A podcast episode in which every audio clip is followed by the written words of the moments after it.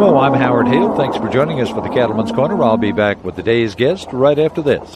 If you're interested in cattle or horses, here are a couple of websites you need to visit cattleman'scorner.com and horseman'scorner.com. Good auction calendar on both those websites for horse sales and cattle sales, and there's a horses for sale page and some private treaty bull sale pages on cattleman'scorner.com and the horses for sale, of course, on horseman'scorner.com. Visit those websites today.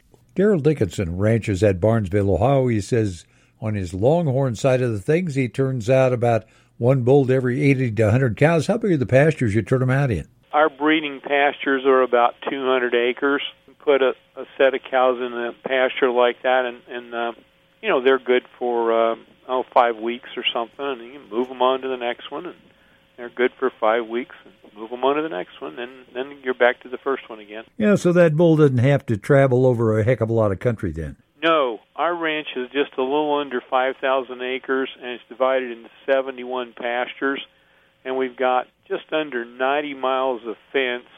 It's mostly five barb, sometimes electric, and um, every pasture has running spring water in it except one, and it's got a lake in it. So we don't even have a well on the ranch. How long can you run the cattle in in your country? They graze year round. If we get uh, enough snow that it just totally covers up the grass. We feed hay, and you know whenever if we have to. Barnesville, Ohio, Longhorn breeder Darol Dickinson. Thanks for joining us for the Cattleman's Corner. Always great to have you along. More on the web at cattleman'scorner.com.